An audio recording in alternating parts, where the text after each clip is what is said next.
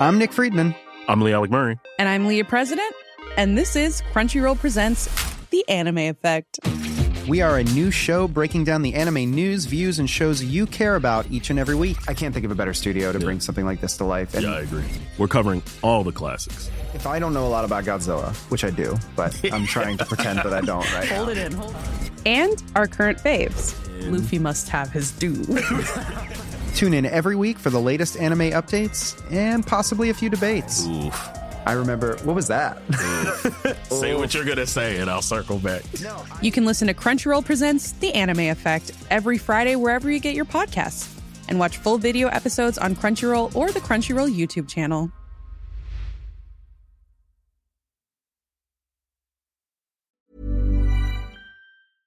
Just when you thought it was safe to go back in the water, inside Jaws comes along. The series intercuts between dramatizations of famous shark attacks, scenes from Steven Spielberg's directing career, and stories from the filming of Jaws itself. Shooting the film was a catalogue of disasters, with persistent problems affecting Bruce, the collective name for the mechanical sharks they used on the film. And inside Jaws is entertaining stuff. Some of the shark attacks, especially the one in the first episode when you aren't really that familiar with the format, do a great job of ramping up the tension, a little bit like the film itself. Here's a taster from episode 5 of Inside Jaws, just to see if you like the sound of it. April 1974. Ron and Valerie Taylor knew great white sharks up close. Zanuck and Brown had hired the Taylors for some second unit shark footage. Real sharks, real danger. Among the shots Spielberg wanted was footage of a shark circling a man in an underwater cage. To make the local great white sharks look even bigger, Richard Dreyfuss would be stunt doubled by a 4 foot 9 ex jockey named Carl Rizzo. I'm ready. Rizzo was about to climb into a diving cage. The cage would be lowered into the murky deep from a 19 foot fiberglass auxiliary boat. It was routine. The sea was swollen with sharks.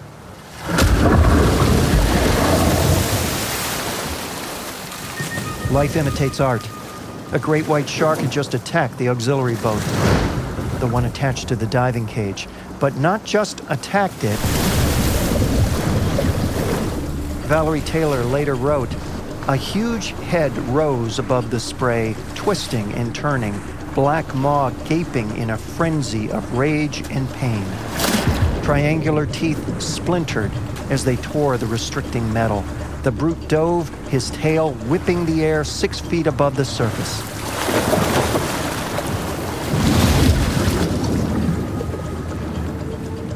Ron Taylor pulled Rizzo back just as he stepped into the cage, but not before the shark's tail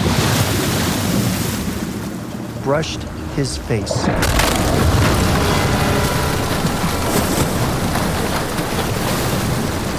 They watched as the cage, the winch, and the boat vanished into the sea, dragged down into a boiling, foaming swirl. One more step, one moment sooner, and Carl Rizzo would be dead. Rizzo stared calmly out over the ocean. He turned and walked into the hold of the ship.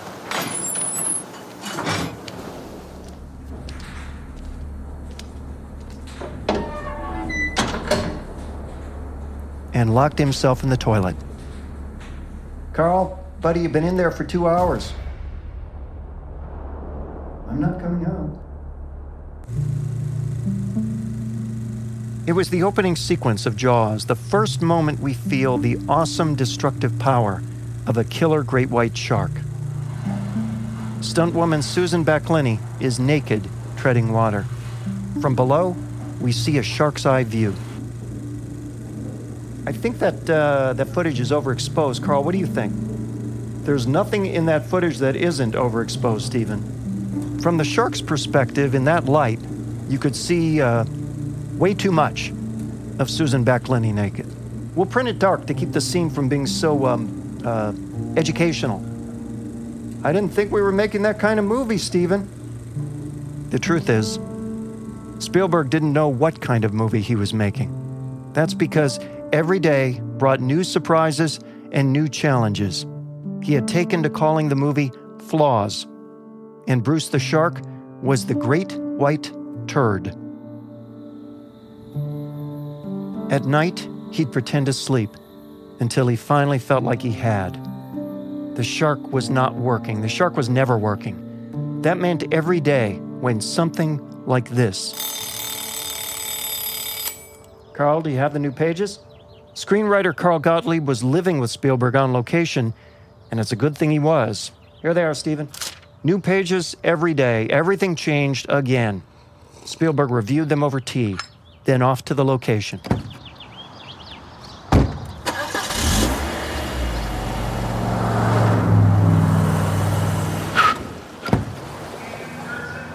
shark is not working. Again. Time to improvise. Bring out the yellow barrels. Carl, new pages? Right here, Steven.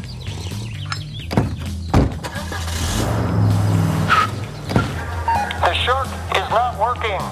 Barrels. That's it for today. The shark is not working. The shark is not working. The shark is not working. The shark is not working. The shark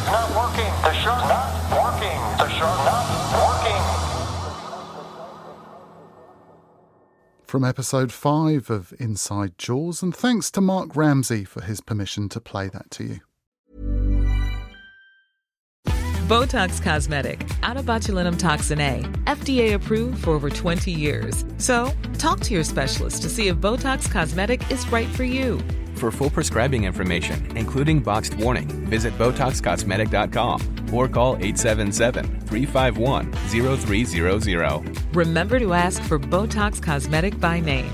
To see for yourself and learn more, visit BotoxCosmetic.com. That's BotoxCosmetic.com.